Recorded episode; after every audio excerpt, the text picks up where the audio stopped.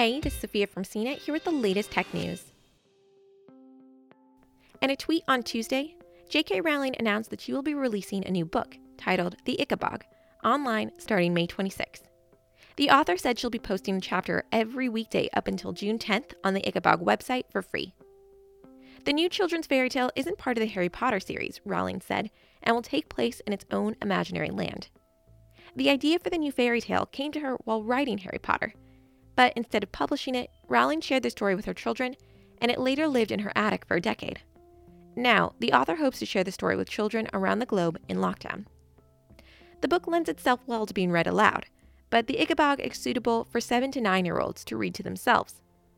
The Ickabog will be released online in English, but the author plans on making it available in other languages soon. Along with the book, Rowling will be hosting a children's illustration contest for the Ickabog.